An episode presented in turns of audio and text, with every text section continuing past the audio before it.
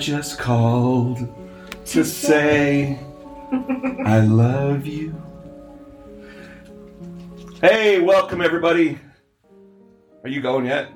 Okay. you can cut off the stuff. You can't see the screen. I can. Yeah, see it. No, I can't see anything. I wanted to put it there, but I decided not to. I didn't bring my, my contacts, my uh, x-ray contacts, so. Hey everybody, welcome to the Paranormal Peep Show. Not a peep show, but the Paranormal Peeps podcast, which is better than a peep show. Uh, for mostly. Maybe. I guess it depends. Everybody is now blushing around this table. Well, let's see who's blushing the most. Uh, Jamie. Just- Jamie, yeah, Jamie probably blushing the most. But hey, welcome to the Paranormal Peeps podcast. We appreciate you coming back. Uh, apparently, the first three episodes were not that bad, so you're back for another round, which we love it. So, just kind of introduce everybody going around the table. My name is Mike. I'm the, uh, the most obnoxious one here at the table. To my left, we have Josh. he's the handsome one. Jamie. She's the blushing one. Laura. Laura, what are you? She's the super smiley one at the moment. She's stifling a smile. To your left, Alisa. Alisa, She's she's the really quiet one. and Terry. She's my wife. She's the one that keeps smacking me. Every time I say something stupid, she's gonna smack me, and you'll probably hear it sometime through the episode. Her arm's gonna get very, very. Yeah, be like go go gadget, smack Mike in the face. so uh, we appreciate you coming back. Uh, we do want to give a couple of shout outs. Josh, give us our shout outs. So we'd like to give a shout out to all of our international fans over in Holland and in France. Woohoo! We, we, we, Wow. I don't know. Shout I don't know any French, but we should we should learn how to say shout out in French. Anybody here know French? No. Don't look at me. Hopefully they know English. if they don't, this has got to be really boring. So anyway, thank you to our international listeners. We appreciate you. So we want to give a shout out to one of our Holland listeners in particular And why? because he's one of our avid listeners from the beginning. So he was one of the first handful to actually download the, the first podcast. So, um, and I do apologize in advance if I mess this up. But Haif, thank you for listening. Thank you. Thanks for being a pioneer, buddy. So and keep telling your friends so we can have more international listeners because then we can just feel like we're really cool. So who else we got on our shout out list of the day? Um, I would like to uh, give a shout out to all my friends and family um, in various states. Um, and I do know we can view and see who's downloaded what in what area. Um, I have not seen where my family has actually listened, but I do know that they give us very strong support and encourage us to keep going. Wait, if they haven't listened, they can't have shout outs on the show. They get a shout out. Well, Nicole especially, um, she's a team member of CPR and she just had another surgery and she's in the hospital. And so we want to uh, give her a shout out and let her know we're thinking of her and wishing her a speedy recovery. Heal quick. and, and here's for four hours of just listening to nothingness while you're sitting there in a hospital bed. Exactly. Yeah. we'll put you to sleep. Take your mind off. Okay, so we also want to give a shout out to all the members of the Payson Historical Society for their information and their help for and allowing us to investigate what we're going to talk about tonight, which is the Peteetneet Academy and Historical Museum. So it's known it used to be the Academy, now it's the museum. It's kind of it's it's kind of a free for all of everything in the city of Payson. Payson's a small town, southern Utah County. It's a little while, little while south of Salt Lake City. It's uh, where Elisa was born and where she spent all of her Born mischievous youth. uh, but uh, yeah, we want to thank the, the members of the Payson Historical Society for helping out and for allowing us to come in to invade their space and to experience what we're going to share with you. So, way to go, Payson! Woo! Wow, nobody else agrees. Wow. I was the only one that had Why a are you time shaking there. your head, Jamie? He's looking at me like, and I'm like, what? and I'm stone silent, so obviously I didn't- my fault too. But yes, we want to say definitely thank you so much for allowing us to come out and hang out with you guys. It was absolutely wonderful. Before we get into the petite neat uh, story, though, which we, we know you're sitting on the edges of your seats just waiting you're like just drooling, waiting like Patini, Patini. We do want to talk about one more thing. Last night we actually had our team's first official, because we've had other investigations as a team, but our first official residential investigation as this particular group. Most of us have a lot of experience doing um, residential investigations, and that's where we come out to somebody's house. You know, someone's got haunts going on in their house. They're nervous. Things are weird are happening, and it freaks you out. Well, you don't have to just deal with that. You have people that you can call that can come and we can investigate it. We can find out what's going on. We can get rid of it if you want to get rid of it. But uh, there's no need for to live in fear. We don't charge for these. We just come out as just kind of a public service, sharing our expertise and our experience to help uh, help you out. So if you've got stuff going on, reach out to us, and uh, you know we, we definitely have a website. Uh, where, where can you go to to to reach out to us, there, Josh? It's uh, paranormalhope.com. paranormalhope.com. Let's talk about last night. So it was our first uh, official residential. Um, who wants to go first? Well, I'll give a little backstory. So we got contacted by uh, this lady, and she was having some issues in her house. Her son had gone into um, the master bedroom, uh, was turning on a light, and while he was in there, he turned around and looked, and there were two shadow figures by the dresser. When they noticed that he saw them, they ran out of the out of the room. And so, in the one, I guess the part that really kind of shook them a little bit is it basically ran backwards and looked at him the whole way out. So that part was kind of scary in itself. And then on top of it, they have this closet, and they have a bunch of games and stuff in there. Um, and one of their games was a uh, Tetris Bop It. I know what a normal Bop It is. I'm, not until last night, I never seen a Tetris Bop It. But it would go off on its own in the closet. And a lot of times you think, well, you know, that's like some vibration or anything like that. But when we actually looked at it up there, it was sitting on a flat shelf with nothing touching it. So the chances of it going off by itself Very slim. pretty low. Yeah. So that's a little bit of the uh, the fun backstory of that one. Okay, so yeah, we got there, um, and uh, most of our team was there. Lisa wasn't able to come. We really missed her, Wah, wah, wah. but she, but she was there in spirit. I wish I could have been there. That would've been But uh, so since everybody was there, I hope I want everybody to participate in this uh, this conversation here.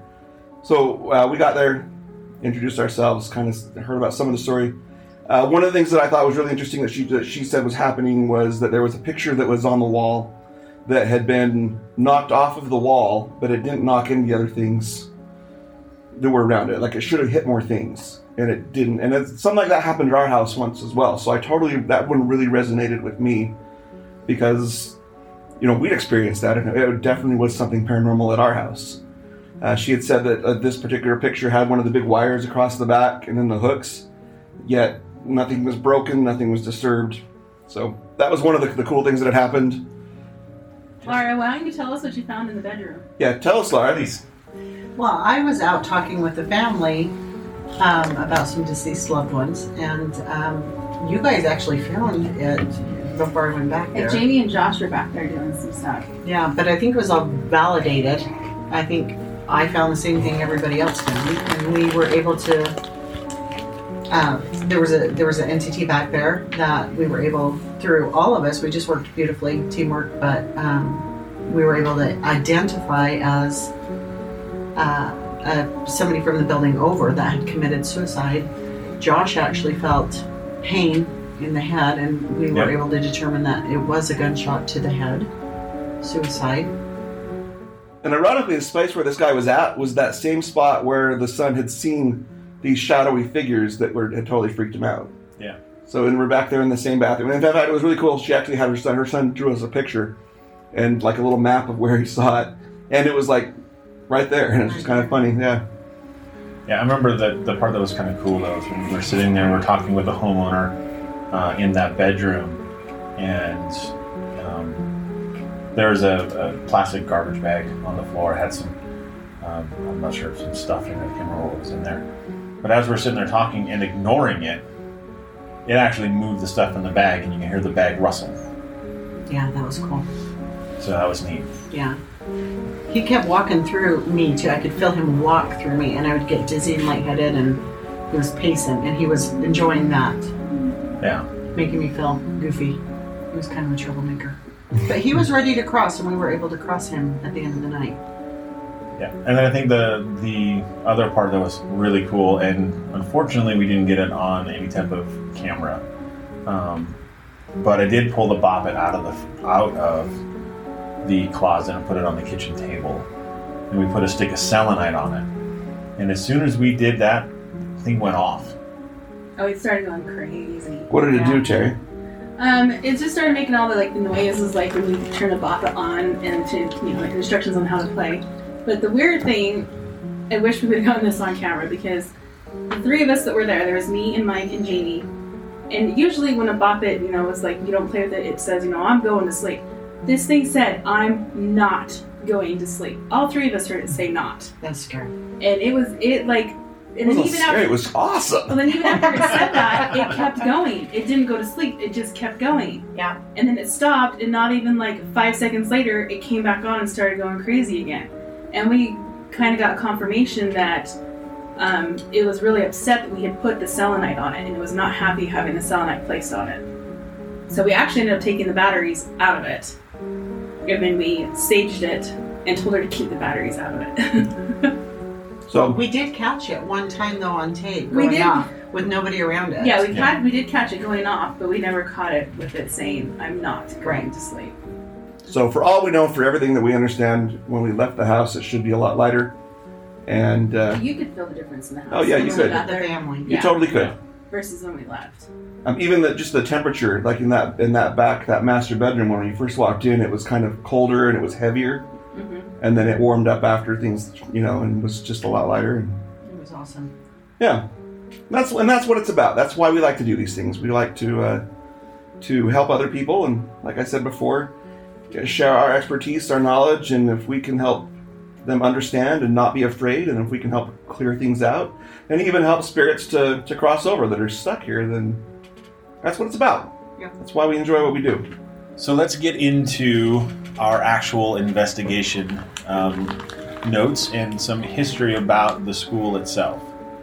So, um, for all of you who haven't been to Utah before, uh, Payson is a city that's, like, like Mike said before, is south of Salt Lake City, um, and it uh, it was founded in 1850. Um, three families showed up, and they showed up in covered wagons. Um, they showed up in October. And then in November, six more families showed up. It's like the station wagons of the 1850s. They're deluxe. Uh, and then in December, seven more families showed up. So in all, you had 16 families. So in 1851, so notice, unfortunately, they showed up in the winter. They couldn't do anything until the spring. So they're living in wagons in the winter here. With little food, all I mean, whatever they would have brought in, there was no gathering that, that late in the season. And, No, it would have been whatever they had left over when they crossed the plains. Yeah, crazy. So in 1851, they built a small fort. Now, they ended up taking the logs off the river of the creek. It's called Peteetneet Creek. It was origin so the fort was originally called Peteetneet after the local Indian chief. Um, and then later in 1851, Brigham Young uh, changed the name to Payson to actually honor um, the the founding leader there, which is Paces. It was probably just easier to say too, and spell. And spell. And Like definitely if, if you're going to be like writing legislation to the city of Peteetneet, the Yeah. town, yeah, There's a lot of E's. It's almost like Mississippi. yeah. All E's. Yeah. In fact, there's only four consonants and the rest are E's. But that's kind of what they what they did anyway. They come and they kind of you know Englishized everything, anglicized That would be Yeah. awesome for Hangman. Oh, that would Oh, be man. wouldn't it? so we'll fast forward a few years down to 1897. Um, at this point in time, the fort's kind of a hopping and bopping place. Um, they have four schools already in place, and they're each on the four corners of the fort. They realize that all these schools are overloaded. They need something to do, some place to put more people. Um, so they came up with this idea to build a new school to house all the grades from one through eight. And Helicopter? Oh, okay. Yeah. If you can hear that in the background, that's a life flight helicopter flying somebody to safety. Go life flight. So out west of town was a was an old gravel bed, and they decided, you know what, this would be a great place to put a school. The funny thing is, is that when they determined it, they're like, you know, this is too far outside of town for the people, kids on the west side of, of town to go to school. If you've ever been to Payson, we're only talking eight blocks. This is not that But far. it was uphill both ways, and when it snowed, because this is Utah, you get the picture. Barefoot. Yeah. Since there were no buses, yeah, that was an issue. Yeah. This is real life problems here. Come on. Actually, the first buses that they used were actually uh, horse-drawn carts. Well, obviously. So, uh, so in 1902, they completed the building, and it opened it up uh, to the first set of, of students. So in 1909, or sorry, 1905, they added ninth graders. So now they've got first through ninth in this school. Uh, in 36, they added a hot lunch program, which you know, uh, growing up, we were all used to having hot lunch at school.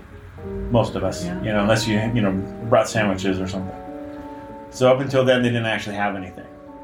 And it's actually a really cool building too. It's like a three-story building um, that they built. Uh, it was three-story stone and brick structure, designed by uh, in a Victorian Romanesque style. So if you're visually, you can Google it, which we love Google because it helps things. But kind of visualize as we're talking about it. Visualize this in your head. It's this big structure, has a big belfry on top. Looks kind of creepy now. The interesting thing is the belfry didn't have a bell in it when it was first created. It was actually willed after one of um, one of the members passed away. So when it was time for all the kids to come inside, they just hung the most obnoxious kid up there on a rope and he just like squealed. Come inside! Math time! I'm just kidding. And then in 1958, they added another wing. Um, this this wing housed um, an auditorium and a kitchen, and then down the basement they had extra room for classrooms and, an, and a library And a dungeon. No dungeon, sorry. with a dragon. Yeah, Kids. with dragons. Uh, and so in the 1988, the school was closed. The new schools were coming into play. They needed to have more uh, more room, and so they ended up closing it. The cool thing about that is that in the original deed to the property, there was a clause in there that said if this if it's never used as a school anymore, it goes back to the city. So this actually kind of saved it from absolute destruction to start off at the uh, you know or off the bat. Well, be- there was a lot of these similar or exact buildings in the little towns around, and they all got torn down. I think there's one still remaining in Springville, but I think all the other towns that had the same design got torn down because they didn't have clauses. You know, the schools them down and built a new school where it was at. Yeah. And so at least this one was saved and, and then back to the city. Um, and it sat empty for many, many years. And so eventually, the city was trying to figure out what to do with it. They're like, you know what? We might as well tear it down. It's costing us a lot of money. This isn't going to work out for us.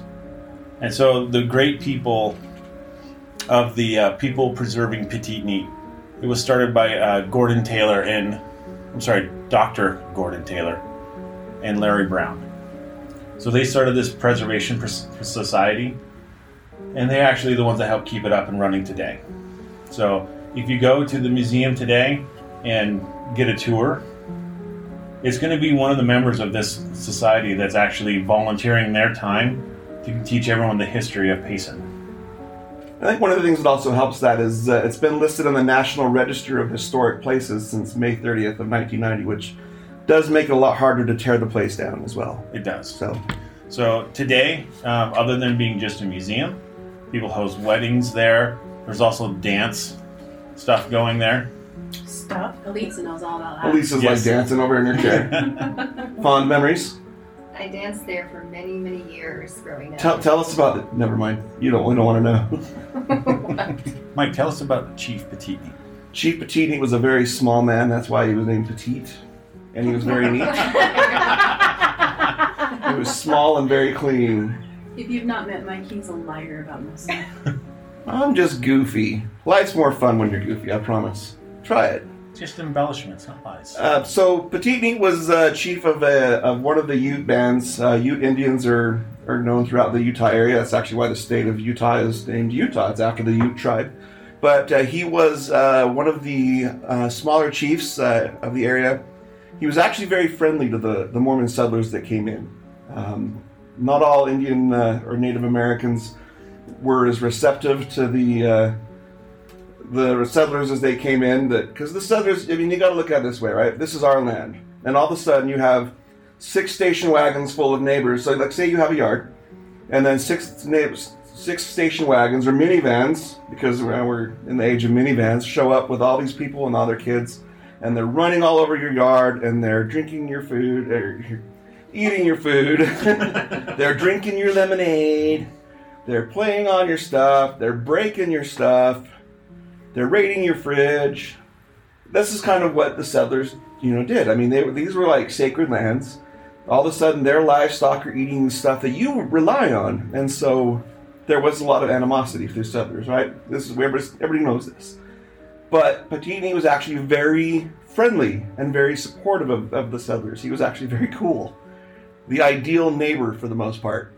In fact, there was uh, uh, one point where. Uh, the uh, there was you know skirmishes going back and forth, and there was uh, what they called a Mormon militia had gone down to kind of fight um, some of this band. And Peteetneet was away, and when he came back, they actually found some of his people had been decapitated apparently, which doesn't sound like the uh, typical Mormon settler type treatment, but I wasn't there.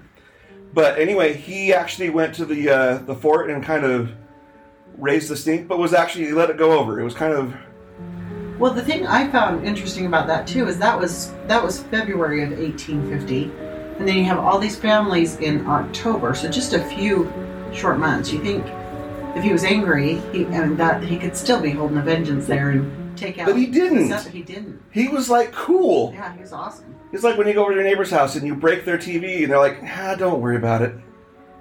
Yeah. Okay, he was like, okay, I'm a little mad, but it'll it'll get we'll, we'll fix it. He was just pretty cool, and I, I got to say that was really impressive. One of the things I that I learned about him. Um, he, uh, you know, he he uh, helped. He watched them build their. Uh, Let's just say up there it talks about how they wouldn't have survived the winter of 1850 if it wasn't for Peteetneet's help. well, no, because they were living in, in covered Yeah. wagons. It's like that's that's harsh living anyway. Yeah.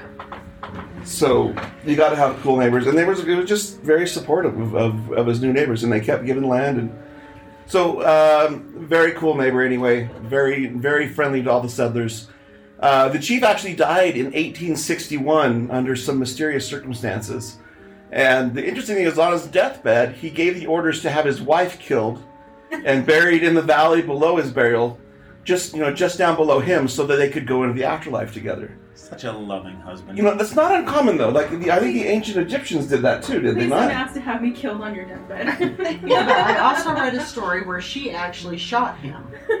That's he why I was lived a mysterious. day. He lived one day, and so he knew. So he was he was It's pretty. like, all right, woman, I'm taking you with me. I don't know if that's true, but I did read that. If I go, you go too. Well, the cool story is is that supposedly she shot him, and then while he's dying, he's saying she needs to be killed by this axe wielding woman that kills her, and then they're buried together. Well, at the same time. I'm gonna be honest, Terry. If you ever shoot me, I don't want you buried anywhere near me. Forget you. You're on your own. Enjoy your new life. Just kidding. I love you. Just if you're gonna shoot me, please like we have free burial plots up in Idaho, right? No, no, actually. It's just called a hole in the ground. And I- the, the family plot of land up there. I, I just request that you shoot judiciously, aim judiciously. Make it quick. Don't make me suffer. Don't live for another day. All right. So, but yeah. So I think that was something that back in the uh, ancient Egyptians did stuff like that, where they would have various pets or various family members or even slaves, um, you know, killed and buried with them in their tombs, so that they could assist them and aid them, and they could have their servants. I could be completely off my rocker, but that sounds right. yeah, I think you're pretty close on that one. So, um, so they were buried there, you know, on the same hillside, and they're actually not in in the city of Payson proper, or the city of where Peteetneet's village was. It's actually out uh, about oh maybe about 30 miles away, out in what's called the Cedar Valley, out in a place called Cedar Fort, and uh, at this point um, in, down there in Peteetneet, the inside the museum, there's pictures of the chief and his wife that are kind of hung in a place of honor. And uh, so the academy, the building, the museum, it bears his name. And there's a beautiful statue of Peteetneet out in front. If, um, On the west side. Yeah. Yep. Yes. A lot of people Yes, enter it's- from the east side, but that main entrance is the west side, huh? Yeah. And that's where the where I was telling you, it's uphill to get from that statue up Exactly. up the hill up to the school. Ice blocking there in high school was phenomenal. That hill. Awesome. I'm sure that's exactly what he had in mind when he was alive. Is like that's what that's what his tribe did. Like There were people sledding there the night we got there to investigate. Yeah. Yeah. this is true. So tell us about the the uh, the school and some of the uh, famous folks from the school, Josh. So, the school has one very famous uh, teacher. Her name is Irene Corbett. Now, you wouldn't think too much about you know most of the teachers back in the 1800s, um, but they had an interesting rule back then. It was only unmarried women could actually be teachers, and so at the age of 24 in 1905, she actually married. So effectively, she lost her job because she decided to get married. So. Um, after she lost her job, she decided to uh, to go into nursing, and this was actually a decision that was really going to uh, change her life forever. So, and she realized that there's only really one place for her to go to school, and that was over in London. The lying, the general lying in hospital in London. So her family and uh, church members really didn't want her to go over overseas to London. You know, unlike today, where you just you know hop a flight and be there in eight hours. Now, this took a, a ship or something to cross the Atlantic, and it was months, you know, of travel to get there. Well, and at this time she had three children. She did. She was married with three little kids too. That was a huge sacrifice. Yeah, that's a huge, huge movement for her. Commitment. Yeah. So she's over in London, and it's only about a six month course to become a midwife. And she's, you know, she's all excited. She's all happy that uh, that she's going to graduate. So she sends a postcard home, and it says, you know, hey, I'm happy. You know, I'll be home soon, and I'm taking this grand new giant ocean liner, the Titanic. So her postcard shows up in Utah, but she never does. The interesting thing about this is Jamie and I have been to the Titanic Museum, In Branson, Missouri. Yeah. And we saw her stuff there. So when we walk into this museum in Payson, never having been there before, it's like we know her. Wow. You remembered. Yeah. Wow. So it's kind of like a kindred spirit piece. Well, I think she's the only one that Utah lost on the Titanic. I think so. I think she's the only one that was a resident of Utah that died on the Titanic. The other thing I had read too that was interesting is so she had actually gone to school and gotten her nursing degree at BYU Right. Academy or whatever. So she was just going to get this midwifery, you know, midwife.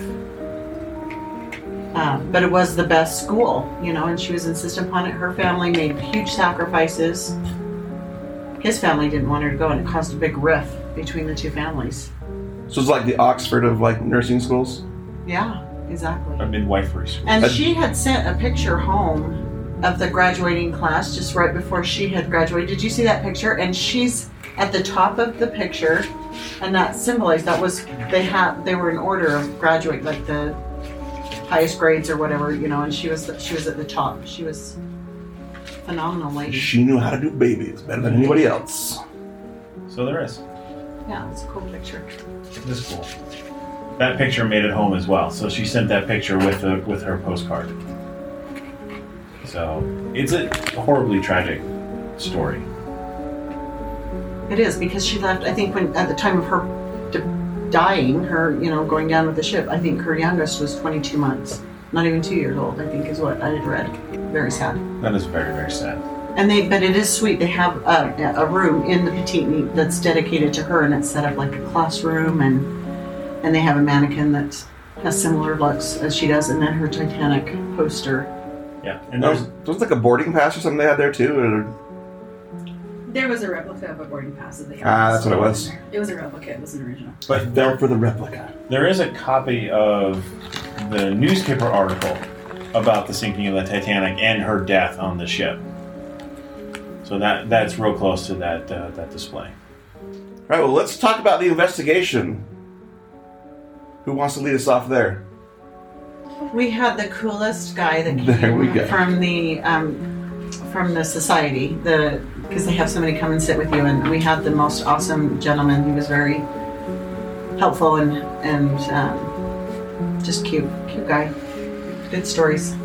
Um, we went and we set up in the. Um, so we chose to go set up in the newer building, the gymnasium, and kind of set up. That was our kind of our home base, and everybody kind of got their stuff prepared. We did a little tour of the building, um, so we knew where everything was, and it was just awesome to be able to split up and take turns. Like I think me and Jamie paired up first, and then we ended up kind of finding you guys, uh, you know, the rest of the group, and it was just really, really awesome. I thought. What room did you start in, Mara? Uh, we started in the dress room. Amazing room. What happened in the dress room? Awesome. What's in the dress room? First of all, what do you, what do you if you walk in the dress room down there? What It is this place? Like a big, fabulous walk-in closet full of clothes, Like dresses, like beautiful. beautiful. Yeah. Yeah. back when they, you know, had better style. So they have like a dress of Shirley Temple's um, that's in there. Um, was it Doris Day? Mhm. Was another Doris one that was Day. in There were there? two. There was two in there from Doris Day. Yeah, I mean it's just amazing. But then there's like pioneer clothing too that the Absolutely. pioneers would have worn. So it's not all glitz and Yeah. glamour. No, there's morning dresses in there. You know, the black, and then after a while they graduate to what was it like Purple. purple? Yeah, the Yeah. yeah. purple. Really awesome flapper dresses in there too. Yes. they did. what was your favorite part of the like being in there? Like we there was a lot of energy in there. There was energy, but I think my favorite part, I just kind of sat on the floor and I just kind of listened to what you were doing. Which was sleeping. she would. She crawled under this really fluffy dress and just curled up like a cat and went to I sleep. Did you really? I didn't know you did that. I didn't. I mean I did. Yes, I did. you could have. It was so warm and cozy in Oh, there. that you could have room fell was asleep. So warm. Yeah. So the interesting thing about that room is that's the original lunchroom of, of the building. So in 1936, when they started serving hot lunches, they served it out of that room. That's right. And it's not that big. I mean when you think of a lunchroom, You think of a big like auditorium or something along those lines. And this couldn't have been more than what 15 by 15. Was that? Oh no, it's probably more like thirty by thirty. It was a little bigger. Than, It's I bigger think than it was that. Bigger than fifteen by fifteen. I think with all the dresses in it and, and stuff, it seems. a It little feels bit smaller. smaller. Yeah. It, it's not what you would typically think of as your lunchroom. It's probably the size of most people's living room. Maybe a little bit bigger than that. I, I don't know. 30 by 30 is a huge room. Yeah, I think that's bigger. I wish I I had. think that it's bigger than most people's Right? living room. Yeah, I, I, I would say thirty by thirty. That's just just my guess guesstimates. But it had a lot of stuff in it, which does make it real enclosed. Because there was the center thing that we were walking around too. So, um, but there were several. I mean, this is just one small corner of the of the the, the floor. This is in the basement level, and then uh, the next uh, a room just across the the hallway from it. That was the room we started in. That's the room that we started. In. That's Elisa and Terry and I started in, and they call it. I don't know. I was gonna say I don't remember what room They, they, they call it the Western Room. Is that right, Mhm. Josh? Yeah, the Western room. And so, what do we find? Well, the coolest thing that, that drew us into the Western room was that there was, besides all the cool Western stuff, and you know, I'm into that, you know, but they had stuff uh, from the Donner Party. Now, if you don't know what the Donner Party is, check it out, Google it. It was a pioneer party that went through Utah, took a different cut than the normal route going to California and Oregon, called the Hastings Cutoff. Caused them all sorts of delays. They ended up getting in uh, to a pass over near Reno and they were just late because they took they had been plagued so far and got caught in the snow and some people actually had to resort to cannibalism but so there was artifacts from the donner party that was in this room and so that's what drew us in what did we else? What else was in there in that room besides the uh, the the Donner Party stuff? There was something else that was kind of cool in that room that was uh, display wise. Well, they just had um, carvings of people that have, like wood carvings. They've had just things that people had donated just to kind of showcase Payson, I guess. The older community in Payson. And then right off to the side of it, the thing that probably drew me into that room the first was that there was a little, a little room. It was probably only six by eight, if that, probably about that size. Yeah, and it was it seemed short, like Very short. short. And they had converted that into an old blacksmith shop, kind of what an old used to shop be would the shower room, right? Bathrooms. No, the And the whole bathrooms. the whole The whole western room. room was the Bathrooms. actual bathrooms. It was like bigger than the lunchroom. It was, but that was both men's and women's, and so I'm, I'm hoping there was Hopefully, there was a divider wall yes, dividing a the two restrooms. somewhere in there. So in this, uh, yeah. So we were in there in this in this room. Do you want me to keep talking about it? Or? Oh, so in this in this room, I don't actually really remember what was in the room. It's just what I felt in the room. So when I walked into the room, it was just like, ugh, something creepy and dark just feels in here. Something that's like angry or just ornery. So, and it felt like it was a male. And so I was like, eh, there's something right there. There's something. And then you had, you had, Laura had seen it too, or like felt it, right? Yeah. So we sat down and we started our EVP sessions and started asking questions and stuff. Now through the whole time, uh, Elisa was doing. Uh, she was listening through her recorder, but she had headphones on the whole time. So yeah, doing live. you know, Terry and I are talking and just hearing things with our own our own ears. But yet at the same time, Elisa's sitting there uh, cross-legged on the floor, listening to stuff come through the recorder. So she's hearing things that we don't always, or, or she's hearing things amplified that we don't necessarily hear. yeah, yeah. Live in the moment because Right. she's got the headphones on, which was So it's way it's, it's recording and she's listening to it live. I, I'll be honest. The main reason I did that, so I don't have to go back and listen to my own EVP. Hours and hours. yeah. But it's really cool though. Um, okay, well, so the first contact with the spirit that we had down there um, was a lady named Haley, right? hmm And we actually got an EVP of her, which was was we sat, we were sitting there, and we were trying to make contact and ask if there was any spirits down there that was willing to talk to us. And so Mike, you know, he goes, you know, we're sitting here by the Donner Party stuff. Is there anybody from the Donner Party that's interested in or willing to talk to us? And all three of us, I mean, of course, Lisa had her headphones on, but me and Mike heard it too without our headphones. We heard a little, you know, female voice go here. And so we got a really cool EVP of that that Josh is going to play for us now. So the folks that were with the Donner Party, can you just uh, give us a little sign that you're here? They're back. Did you just say here? So the folks that were with the Donner Party, can you just uh, give us a little sign that you're here? They're back. Did you just say here?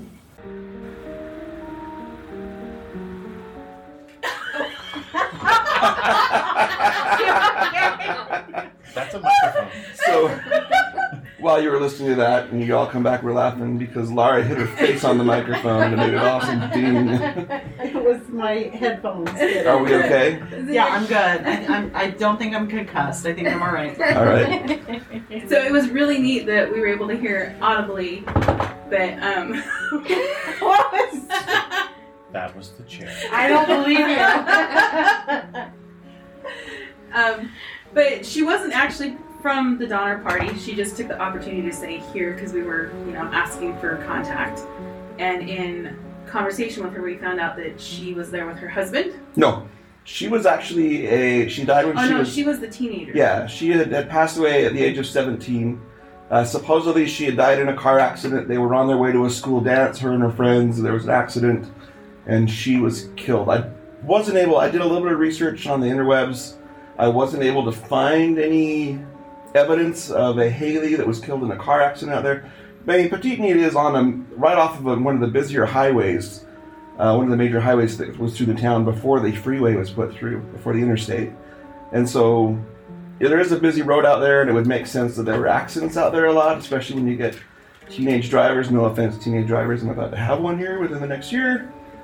But uh, but she said that she had been uh, killed in a car accident and was on her way to a dance. And so we talked about her missing the dance and the excitement of going to the dance. And Terry and Elisa really, you know, I don't know, she felt there was like a connection there because of that. So, but she was actually really cool, very positive, and we started talking to her about uh, the other spirit that was down at the bit, the the overwhelming presence was the, older gentleman that was in the blacksmith shop area. He was the one that had that heavier feel to him. Um, you guys described him kind of like a crusty old man, right? Yeah, he was he was just he was nasty, gross, crude, drunk. Like he was just not well kept. Like he just was a mess. I'm imagining him in my head, kind of like like a really crusty, stink, stinky Pete from uh, from the, the was it Toy Story? Yeah, Yes, yeah. That's the, the kind of a prospector looking type of thing with the grizzly beard and just like you know missing teeth or rotting teeth and just Yeah. He was a rough character. yeah. So he was a lot of fun though, um, and so we were talking to with uh, Hallie about him, or at least the girl she said her name was Hallie, and uh, we we got that his name was Charles, right? It was Charles. I called him Chuck or Chucky just because Just to you know just to work with them, work with him or Or tease them, him or piss them off or whatever. Um, and that's where we got probably the coolest of the EVPs. Um, I was asking if they ever, what did I ask? If they liked it, if they ever talked to him, or if they ever include him in their conversations. What was it exactly? Do you remember, Jerry?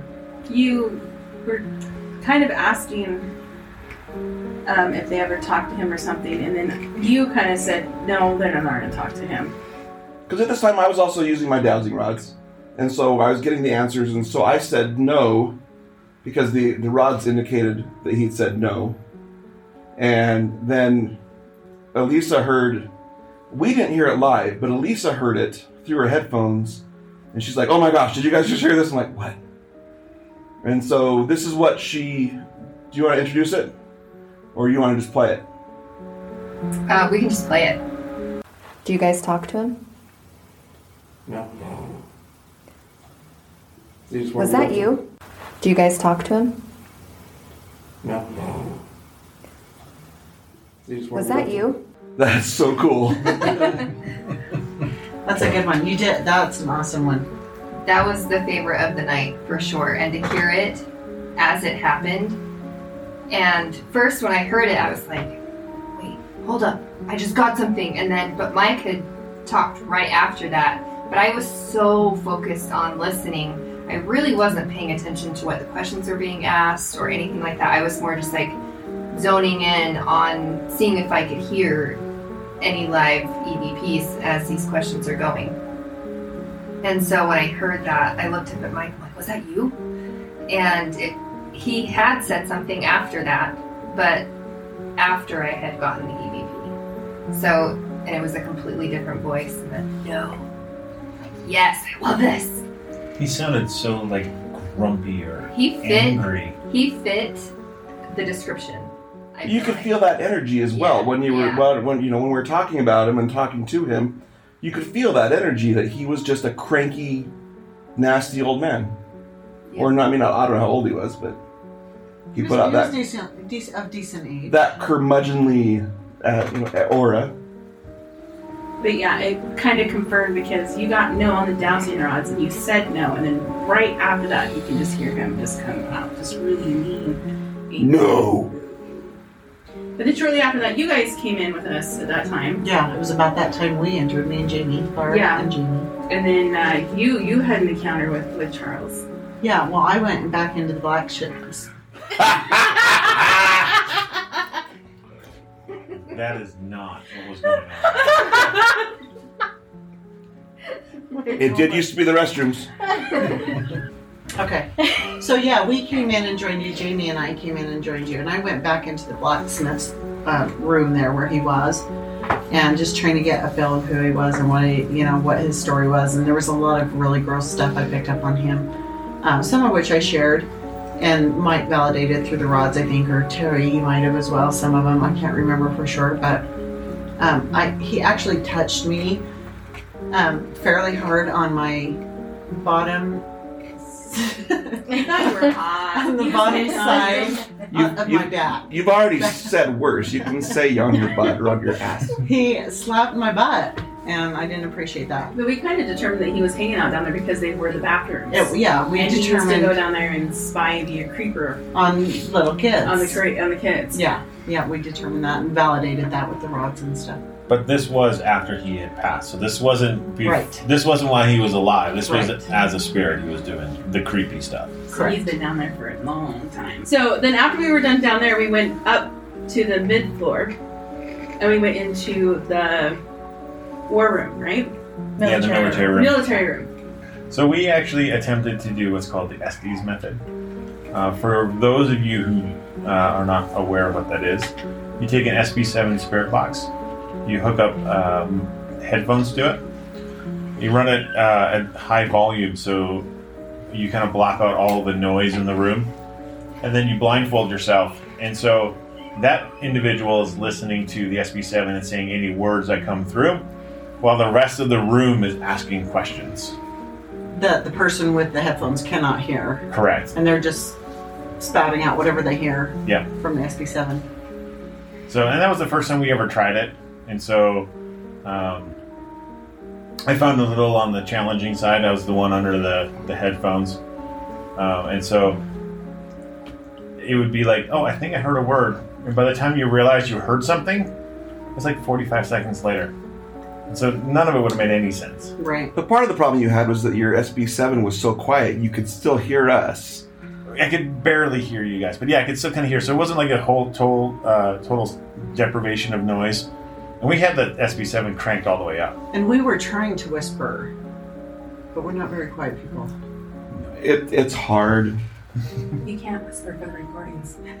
This is true. Yeah, because that sounds like an EVP. You're like, wait, what's that? All of our training. And so that does make it a challenge, right? So you want to speak with a, a normal uh, voice so that it doesn't sound like a whisper on your on your digital recorder, so you don't mistake it for something else. And so it was just challenging for us in that way. Um, but during that whole time, uh, or yeah, during that time, we actually hooked Terry up, and she used an app and her and another set of headphones. And so we kind of had like a, a, a twofer going for that. Yeah, I got moved to the other corner of the room. So Josh was on one side, I was on the other side. But the interesting thing about that is as soon as I sat down and put the headphones on, Josh got my name to the SB7. Yeah, he's he. which yeah. was crazy because I didn't know he said my name until I listened to it like that night after we got home. I didn't know that he had said my name after I put the headphones on. And we were trying to reach out to veterans because I mean, this room they call it the military room, but there's a reason why. I mean, it's got all sorts of military uniforms from the past. There's model airplanes of pretty much you name it, and it's in there. I mean, it was it was very cool if you like anything military. Had all sorts of things. There was some weaponry. There was a flag over by Josh that Josh kept moving the flag, and so we're sitting there in this really dark room, and I keep seeing movement over by Josh. I'm like, there's something over there, because he's holding onto the flag and moving the flag. Well, and interesting enough is one of the words I got through that I didn't say out loud was the word flag. Um, and so I was like, oh, maybe I should hold on to the flag. And so that's why, you, if you guys looked, that's why I was actually touching and holding on to the flag. It felt like it was something that needed to be done. Um, That's cool. Yeah. But no, but it was hard. I mean, because you're trying to determine was that really something I heard or not. And so it's like, do I say that or do I don't say that? Because there was things that I was gonna say but didn't say and held back on that I wish I would have said. Yeah, and, and it's tough too because like when you're running the SB7, depending on which way you're running it, forward or backwards, um, you can get words out of it, especially when you're hitting radio stations that are actually active. And so you're like, well, that was a you know a DJ or something else, and so it does make it much more of a challenge to make sure that you're actually saying every you know the right things. For sure. But what I think was cool is during the whole process of us doing this, the people that were on the other side of the of this investigation is that we started feeling things and the room started to change. And like we could feel um, a cold breeze come in and one by one i was the closest to the door. I felt it first. I think then mike felt it. Mhm. and it just started going through everybody. And then made its way over to Josh. And then, But the air was not on. It was, No. The heat was on. yeah. It was overall. It was pretty stagnant in there. Yeah. It was. It Yeah. was. There was not There a lot was of some movement. radiators on, but there wouldn't have been a reason for a cold. But it Not- was not a draft, yeah. really cold. It wasn't even just like a little cold. It was really No, it got cold And because I for- started shivering. And for Yeah. investigators, we typically know when, when you're sitting there and you're investigating, and all of a sudden you get a big hit of the chills and that cold feeling. Typically, it means something negative or something angry has entered your space. That's usually what makes all the little hairs. If you watch any of the ghost shows, it's what makes all those little hairs stand up on their bodies, and they're like, "Oh my gosh, I got chills! Look at these! Look at my hair! Yeah. Look at my arm!" Yeah. and that's what that was hitting all of us. And uh, and but there there was that one. There was also. Do you want to talk about the other one for in a minute or? Don't go for it.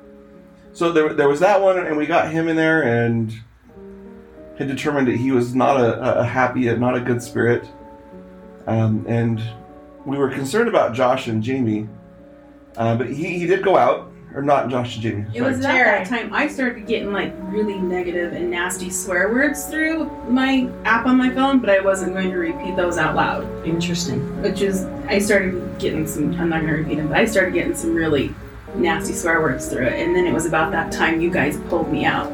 Yeah, first we pulled Joshua. We were we were concerned that with that uh, sensory, I don't really want to go too much into like sensory deprivation, but where they were at a spot where they were kind of not focusing on protecting themselves and they were more they were vulnerable. they were a lot more vulnerable. Um, we kind of made the decision. You know what? Let's pull them out and abort for right now. Because I had my eyes closed. And I had the headphones on, so I couldn't see or hear much of what was happening in the room. Yeah, and I had my eyes closed too, so I couldn't see anything going on either. And so you really are in a vulnerable, open state at that point in time. So it's good that we had, you know, people with us to keep us safe in that avenue. And so we determined that he's what we call a, a, a it was a type three, or we or what we call a, an inhuman spirit. And didn't didn't you hear say hear him say something like "I come from the river" or, or from the canyon. canyon? Canyon. The canyon. Was it who was it that heard that? Was that you, Lara? Yeah. So he told Lara he came from the canyon. He was like, "Well, you can just go right back to the canyon, there, poser." Head on out. Because we didn't feel anything negative when we first came in the building. The building was. Oh no! It felt good. Like it felt like it was going to be like a fun, good night. Nothing with anything super negative. So to have this all sudden, bam, happen, it was it was more taking us off a little off guard. But then, what's cool is with all of our experience that we've all had cumulatively, that you saw us go right into action. Everybody did their thing that they were supposed to do, and everything worked out fine. He eventually, we eventually got him cleared back out, and things kind of returned back to normal. And uh, he didn't come back. We kind of excused him. There was another one that was really cool, though, that uh, was uh, affecting you, though, Elisa. Um, his name was James. Do you remember him? So there was uh, there was a spirit that was behind uh, Elisa that she could feel him putting his his weight, like his his hands on your sh- on her shoulders. Do you remember that now? A, li- a little bit. Do you want me to keep talking about it? or do Go you want for to? it. Okay. So we were asking questions about, you know, with, whether he was a veteran, and this is before this uh, this negative entity had come in, Yes, yes. and they were asking. There was something about cousins, and Terry was getting stuff um, through her headphones, and was and it was interesting because, uh, and he was like really sad. Um, That was where some of my answers added up and matched to what you guys Yes. were getting of the person that was. Yeah, and they were like spot on and almost instantaneous, and it was actually really cool that way. Um, meanwhile, Josh is over in the corner trying to go, "What the heck are they?" Uh, but that's okay. It doesn't always. This was all for science, Oh, yeah, because I remember because I got, I felt like that a lot of pressure, and then I remember feeling really sad. And normally, I, because I was so focused on listening to the EVPs, I'm not in tune with feeling anything really. So when it happened, I was like, oh wait, what? Like what's going on? And it started to affect me a little bit, and it was really cool that Terry had gotten things that just matched up. Like one of them was like, "Help him," Yes. Yeah. Yes. you know, and it was it was really interesting. It's like, okay, well, we'll we'll try. We'll try to help him and stuff. And then through the conversation, and then at the end of it, like, well, we were just things got kind of more quiet, and then all of a sudden, over in the corner, Josh goes, "Fixed it," and then she all of a So sudden cool. felt so much lighter. Yeah, it was really over there, great. and that pressure kind of lifted off of her, and it's like, oh, Have you listened to what happened during in that room, Josh? Not yet. You need to go listen to it because there were things that you said that added up. There were sometimes where me and you both said some of the same things. There was absolutely. Oh, that's really cool. Yeah, you need to go back and actually listen because Mike played it for me off of his recording later Were that you- night when we got home. Were you video recording it? Yeah, it's it's we got a video recording of all of it. So Yeah, you should go listen to it because it was really cool. Not everything made sense, no. Not all of it added but up. some of it did. enough, so- enough of it, it did. But it added up when it needed to add up. Yeah. And so it's one of those things of like, am I 100% sold on the method? Eh, I want to give it some more. We need Right. to do it again. We need Yeah, to do it's it more. cool. It We was need to keep cool, but it. So, the the theory behind the Estes method, and this is part of the, I want to say, uh, cautionary tale of doing this thing, is you end up becoming the antenna for the SB7, and so you're being used to actually generate the information, and so it is something that is. Um, d- I want to say dangerous, but it's something that you definitely need to be cautious about. never do it alone. Always have somebody there with you. Absolutely, you should never investigate alone. And don't do this unless you're experienced. Absolutely agree. Yeah, safety. If when anytime that you're uh, investigating the paranormal, safety always needs to be first. And there are some things it, it can go sideways real fast if you're not prepared for that. And so that's why we had several of us in the room. And you know, when when you were in there, I know sometimes with this method, people will say that they felt like it was like a ten minute thing. It's like no, that was like two hours, man. Did you feel like that at all? Like it was, it was only a brief amount of time that was actually much longer. Yeah, it didn't feel like we were doing it very long. I have no idea how long that we were actually doing that for. It was a while. Almost you an came, hour. You kind of came out, and then we ha- then we did it again. Wasn't there a break in between a little bit? Yeah, we stopped him at Short one break, point, yeah. and then that was when we put me in with him. When, Okay, Yeah, because we pulled him out and said, "Hey, we're going to do this," so he knew what was going on. But that's right. because when he first went in, he didn't say anything. We're like, I know. "Are you hearing anything? Well, and What's that's going on?" and that's when we were running the SB7 forwards. Yeah, And so the reason why I didn't say a whole lot, and that's when I got flagged the first time in those pieces. But the reason why I didn't say a whole lot then is because when you're running forward, you're you're cycling at a rate that's not super fast, and so you'll pick up on like DJs and other ads and stuff like that. So it was really tough to try to determine what was coming through. And so then after we put Terry on the the, the app and the headphones, I switched to go backwards because right. It's, I, I feel like it's more accurate backwards. It's like you'll hear spirits more than you'll hear DJs. right It makes sense. Yeah, Yeah. because I just would prefer using it backwards than forwards. Yeah, I like it backwards. and I I just don't like it at all. I don't that noise. I don't like the noise. it's actually not when you have headphones on. It's not as bad. It doesn't seem to be as bad, but then again, it's not as loud either. Yeah. And so the next time we do, we just have to find a way to amplify Yeah, that because sound. when you're not using headphones, you're using an external speaker, Yeah. and- which is loud. It's very that loud. sense. Which, which is, I think, what took me uh, by surprise is because when we when we normally run an external speaker, um, it's deafening. Like you you Yeah, lose all the rest of your senses. Yeah. And so I was like, okay, I'm you know I'm getting ready to hear just this loud, awful cycling, and it just wasn't that way. Interesting.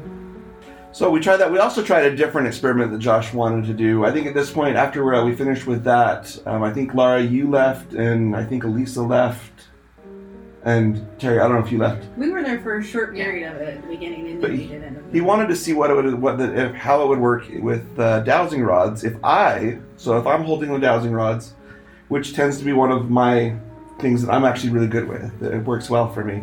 So his, his theory was he wanted to see how it was if I was holding the rods, but if I couldn't hear the questions, to see kind of how the answers worked. And so I put on the Spotify and I'm listening, jamming to music, and they could hear my music. It was We had- very I loud. was yeah. out in the hall his music. trying to keep yuckies from entering the room again, and I could hear them out in the. Yeah, his But it kept me from hearing what anything you guys said, which I figured was my point. yeah, and that part it did work. So, um, and I don't know if there was anything. There were. It sounds like there were somewhere it answered legitimate, and then other times it was just going all over the place. And I don't know. It was just. Again, I'm kind of inconclusive on that one. Um, I think we need to do it again, though. Yeah, and I think um, that one was interesting too because the reason why we did it that way is there's a theory out there that uh, when you're using dowsing rods, the individual using the rods can potentially predispose an answer based upon how they feel about whatever topic or, or piece that you're, you're discussing. And so, Expand on that. so for example, if um, if you're asking a question um, that you already that you already have a predisposition for, like um, is football great? Um, and- or I played football, so obviously the answer is probably going to be is football better than close. hockey? Close. To, well, maybe I wouldn't go that far. No. So or, or if Terry's asking a question, Mike's more inclined to agree with her because that's his wife. Or right, some things, things like that. There could be a right, exactly, little- and and so, or in in the sense where um, the other part too is a slight movement of your hand can actually make the rods move and can can cause that type of of positive or negative response. And so, figure that if we block out the rod user from actually being able to hear the questions, we can see what type of actual responses we get. And so we did get yes and no answers just according to the questions that we asked. I know there were times where it was just pointing off to like the left. There's another point where it was like spread all the way out and pushing all the way back, and I'm just like, I have no idea what's going on. But and then that goes into and that was part of the fun of it was just trying to figure out how it would work. Um, personally, I have a, I have a theory with dowsing rods where, um, and this goes maybe this is going off track too much, but with dowsing rods, so we all have a spirit inside us, right? And so spirits can communicate with uh, the spirit that's inside of my body. And on, I notice a lot of time when I ask a question, I will hear the answer in my head as it's either right before or right as the rods do their thing. And so I'm not sure whether the spirits actually move the rods, if the spirits move my hands, if the spirits tell my hand, my body what to do and I subconsciously do it. I'm not 100% sure on that. I know that Terry feels energy though. Like when they do things to the rods, Well, yeah, I can tell when spirits change on the dowsing rods by the energy that comes through them. So I know when I'm talking to one of my spirit guides versus a spirit that's in the room. But I have also had it where a question is asked and I have an answer in my head, like yes, but then the dowsing rods say no. So I've had it the opposite of what I had in my mind too. So that goes to show that I'm not moving the rods thinking Mhm. my answer. And that's why we wanted to experiment with that, just kind of see what things answered. We, but you, Terry, and I have also had experiences where we're holding the rods, and there's a, a spirit that's actually tugging on the rods, and that's not something that my body is gonna, you know, do with my hands. This sensation of, it's kind of like if you imagine having a fishing pole out in a lake. No, I've actually even had it where there have been spirits fighting over the dowsing rods. Mm-hmm. And so they're like, they're going this way and then they're going this way. I'm like, okay, between the two of you, one of you got to let go and let one of you talk and then we can take turns. Right, So I've even felt that where they've been fighting over the dowsing rods because both of them are so eager to talk. Wow. right. What I was talking about with the, the fishing poles, though, is like if you had a fishing pole out in a lake and you see the bobber sitting there, and then you see the tip of the pole gets tugged and it goes down, and you know that you've got a bite. Uh, there's one particular spirit in uh, out in the Benson Gristmill that's done yeah, it with we us. talked about him in the first episode. So Oh, did go we? back and listen yeah, go back to because episode I one. talk about it in one of my experiences. and so, I that's not going to be me, you know, or my subconscious that's making those tuggy feelings because It's not a natural. it was wild. Yeah, it was it's cool. not a natural feeling or a natural action. So, point is, we need to do it some more. Yeah, we'll be doing Absolutely. these again absolutely. on our next investigation for sure. This is what we call science and investigating. It's not always just talking. It goes, let's trying things out. Okay, so See then what what works. else happened that night? Anything else? I felt like I needed to put on big band music to figure figure that's going to appease the spirits in the war room, right? With these old veterans here, and I mean, we already had Josh, who's a veteran, talking. and We thought, well, maybe that's a connection. And I don't know if that necessarily struck a chord with any of them or not. I don't know. I I- and I guess that's a good question, and and I still haven't gone back through and listened to the audio that we that uh, we were running, and so I'm not sure if we caught anything in that avenue or not. So then I started playing like the Chattanooga Choo Choo off my phone in the room, and it was it was loud enough. I'm like, all right, if you want me to keep to keep playing this, I want you to cross the rods, or I want you to. We actually had a REM pod set up in the room as well. I was like, I want you to go turn on, go touch that antenna and make the light go off. Um, no, so we, uh, you know, I was trying to, to see if I could trigger them or entice them to go touch the the, the antenna on the REM pod, make it light up, because it's my new toy we just got for Christmas, and I want to see it work. And I was like, okay, if you want me to turn this off, you know, go touch the REM button. And then it's like, okay, well, if you want me to keep it on, go touch it. Turn it on. And no responses. I don't think they liked it. I don't know. Maybe they were more like REM fans or, you know, Spice Girls. I don't know. Apparently, they weren't attached to the big band music. So after that, we kind of closed up shop in there. We were running short on time. There was other rooms we wanted to go investigate. Well, Lisa and I went down to the dirt room in the basement. So we went down there, and uh, so it's dirt gravel down in the basement, and we kind of had to like go under some pipes and go all the way back down in there. And um, it was really loud because we were down there by all the pipes and the furnace and everything. But and Lisa had her headphones on, and uh, so she was sitting there just listening. We're just really quiet, just the two of us down there. I don't think anybody else was down on that bottom floor. Just the two of us were down there. And after a few minutes, she's like, Terry, you need to listen to this. She hands me her headphones, and I put her headphones on, and then sitting there listening for a minute, and I can hear somebody's crying. So I take my headphones off, and I'm like, it sounds like somebody's crying. And Lisa's like, right? So, I mean, she didn't even tell me what she had heard. And then I put the headphones on, and I could hear it. So somebody down there was crying. Who And it was a female. it was a female that was crying, but we couldn't. Beyond that, we couldn't get any contact from her. We were trying to get. We were trying to say, you know, we're here to help you. Is there anything we can do for you? We weren't getting any responses, but we knew that it was getting really close to time to go. And So, and the thing that that I caught was it felt very um, heavy down in that room. oh yeah, So it was really, really heavy, and so I I don't know if that was more residual. What we heard, it kind of felt like it was residual, but it I more felt like Native American presence down in the basement in that dirt floor. But because there's the whole Native American display that you walk past to get down Yeah. to that. Well, and I think when we were doing the tour, both you and I picked up on native. yes, When we because you guys went back Yeah. down there on the tour. That's yeah, right. because when I was a kid, I used to dance there multiple times a week, and so um, I would do ballet downstairs. And when I was in my ballet class, afterwards we'd wait for our parents or whatever, and there was a door to the room of the dirt floor, and underneath where all the pipes were. And when I was young, there was old desks for little kids, uh, old toys down in that room, and so I loved going in there, even though it was a dirt floor and I had my ballet outfit on.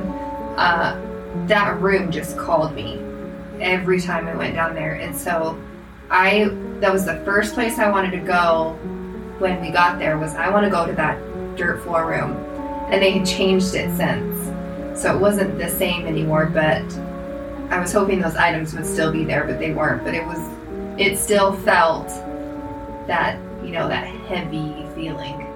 Yeah, the further we went back, you could definitely feel the heavier it got. But the interesting thing is, as we were getting ready to leave, we you know we're like, okay, well we're going. You know, if you need anything, you know, we can come back to help you or whatever. But then, right as we were getting ready to leave, we hadn't moved yet. We were still standing still. We heard a rock get thrown, and um, didn't see it, but we definitely heard it. And I knew like the sound was from our left. Yeah, it was from our left, kind of down. It sounded like it hit the wall Uh-huh. and then dropped to the floor. Uh-huh. So Did that come through on your recording? I don't know. I didn't go back to listen to Huh, that. It'd be interesting if it came through the recording. But yeah, it was in, it was really interesting to have that rock yeah, throw, and we're like, okay, it's time to time go. to go. That's the sign. So while you guys were down there, um, Josh and Jamie and I went across the hall from the war room into a room that had a whole bunch of old typewriters and cameras and stuff like that in there. There was an old switchboard. Yeah, there's an old uh, operator switchboard. And so if you've never seen one of those before, it's the old mechanical ones where someone that, you know, the operator would sit there and pull a cord up and then plug it into whatever connection port that they were going to do. And so um, we took our very, very first tour there. Um, we, had, we had a, a, a wonderful uh, city employee that gave us a tour through, Jamie and I. And we asked, like, when you're giving tours to kids, do they even know what that is? And no one knows. None of the younger generation knows. They don't even know how to use a rotary phone. Well, that's true. And there's a rotary dial on that thing too. So you just know it's like that was how they used to text people back in the day. like, oh, I get it. Okay. So uh, we were trying to now. Uh, Jamie's brother Stacy was was there with us as well. He's uh, another member of the team that was investigating, and he had indicated that they had felt a presence over there earlier in the night in that room, and so that's kind of why we went in there. And again, it, it was it was pretty mellow in there. I mean, to, to use the word "dead" in a non-pun is kind of how it was. Uh, they had said that they'd heard a hiss in there. They We heard- wanted to hear the hiss. They heard they were hearing like metal on metal, like if you were taking a, uh, a knife and sharp, sharpening it, or using like a whetstone, or like those, uh, as they described it, or as Stacy described it, um, one of those uh, metal rods like you would for a chef, like the the Mhm. butcher's block. You know, you're running uh, metal on metal. So that's what they said that they were hearing over in this one corner. So we wanted to go in there and check it out and verify. And the cool thing was, we heard it too, and we were able to debunk it. Because not everything about ghost hunting is ghosts. I mean, that's what we, we wanted to debunk it. And so um, it actually, we determined that it was actually one of the old school heaters that was coming on. And it was actually the sound that that made when the, I guess, the steam coming through it or whatever. As But it was heated it was the sound of the radiator. Yeah, we were Yeah. able to debunk it, which was really cool because it's nice to be able to debunk things, you know, that we don't always understand. Yeah, but we did end up uh, coming in contact with a, a spirit there. Mm-hmm. Um, she was kind of hiding out in the back, I guess, be the back right corner. That'd be the southwest corner. No, the northwest corner of the building, um, and that's kind of where uh, Josh would happen to be standing. He he tends to bring out the spirits. They tend to like him, I guess. I guess so. Um, but there was a little bench over there, and uh, he was able to sit down. And she didn't really want to talk much at first, but then we kind of coerced her into it. Yeah, and she I- actually came and sat down next to you. She did, and you could like I was sitting on the the right side of the bench, and so I was like, hey, you know, if you want, you just come sit down at the bench next to me, and you can just get this feeling that there was someone else there. Like I got a little fuzzy, and my left arm kind of went a little cold, um, and so you could kind of feel that there was another presence there on the bench. And then that's when we were able to actually start talking with her. and she was actually very pleasant. Um, in my in my head, in my mind's eye, I was imagining a a short, kind of pudgy little lady, um, maybe Hispanic or Native American, you know, or or half breed, um, but you know, hair kind of up in a bun, and just very happy and just pleasant. And she had a really good energy about her. She did. Um, we did ask if she was attached to anything in the room, and you know, it, it- kind of working through the questions and whatnot, we, we determined that she, and with the dowsing rods, that she was uh, attached to something in a case that was over here, just in the wall, just by Josh, right where where Josh was was sitting. So we went over there, and it's like, "Are you attached to this? No. To this? No." And we de- determined that there was a, a drum. Yeah, it was a drum, and it was a a prize that she won for like an essay contest, like first grade essay contest. Um, and we, I believe her name was Ina. I'm not, I'm not 100 percent positive on that one. You'll have to go back to the museum and go check it out and go see if you can find the drum and see if the name's there. Absolutely, Now you have a homework assignment. and if you're coming from Holland, it's going to be a it's a long, long flight. trip, so don't forget. But I think that pretty much wrapped up the night. Right. I, I think so. That pretty much is. We the ran out end of the night. time. I mean, we all wanted to We did do a group more. picture and went home. We all wanted to do so much more, but you know, when you're out there doing uh, investigations, you'll find most of the time the time runs out faster than your energy does. Yeah, and, So This and what, is why we need to go back and investigate. yes, absolutely. And the funny thing is too is even after a 12-hour investigation, you realize that you still want to be there and do more. So that's which how is- we know we love this. Absolutely.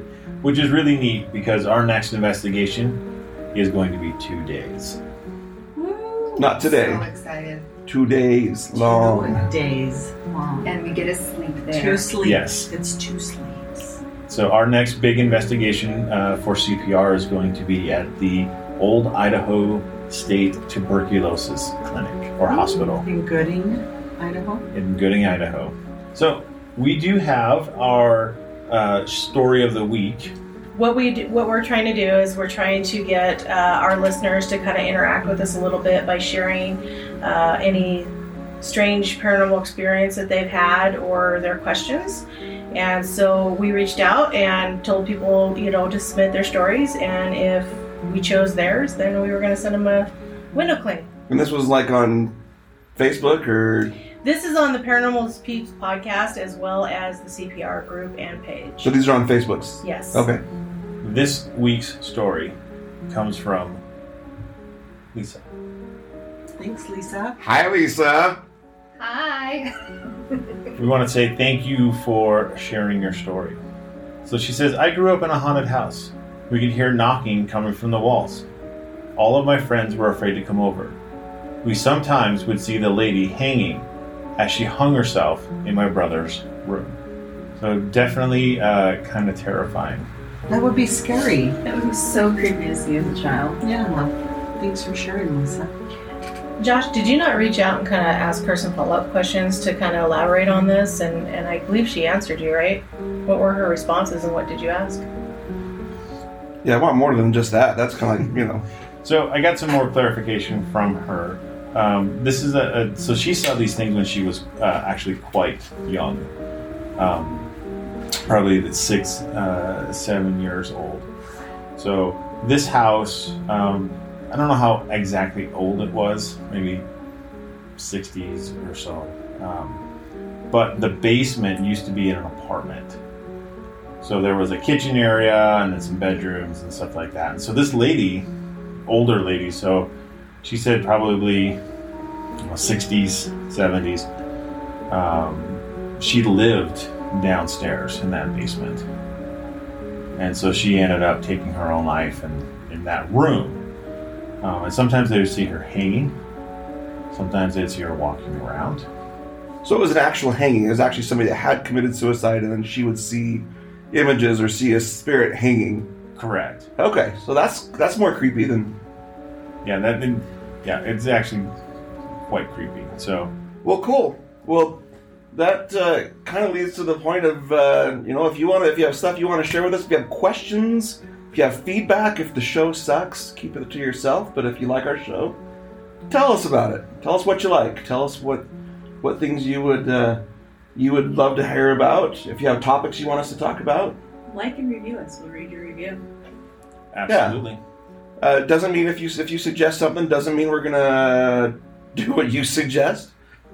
But uh, and we may or may not share your story, but we uh, we want to make you guys happy. We want our listeners to, to feel involved with this podcast. We want you to be able to enjoy it and tell all your friends, tell your family, tell your coworkers, tell your neighbors, tell the guy down that works at the 7-Eleven down the street. Tell everybody about this podcast uh, and where you can find us. Uh, Terry, tell us where, where on Instagram can you find us? You can find us on Instagram at cold spot underscore paranormal underscore research. Tell one more time. Cold spot underscore paranormal underscore research. So That's on Instagram. Now, if you're an old yeah. person like me and uses Facebook still, because Facebook's apparently on its way out, uh, where on Facebook, Josh? What's our Facebook pages? So we have the Paranormal Peeps podcast group. It is a public group, so you can come and join us.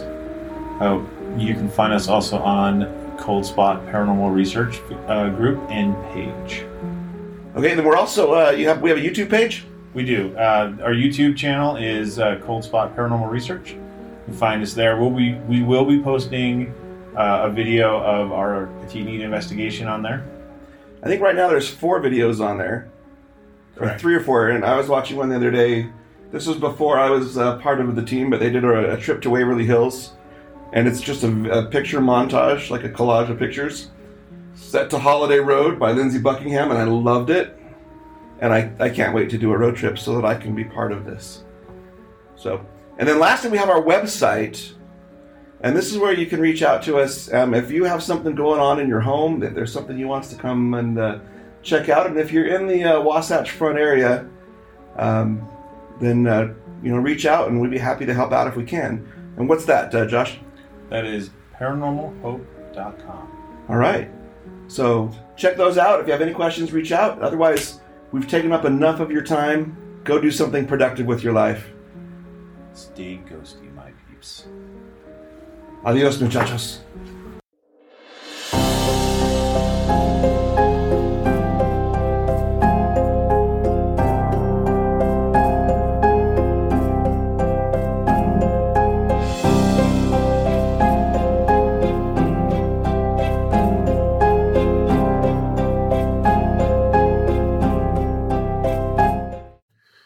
Thank you for listening to the Paranormal Peeps podcast.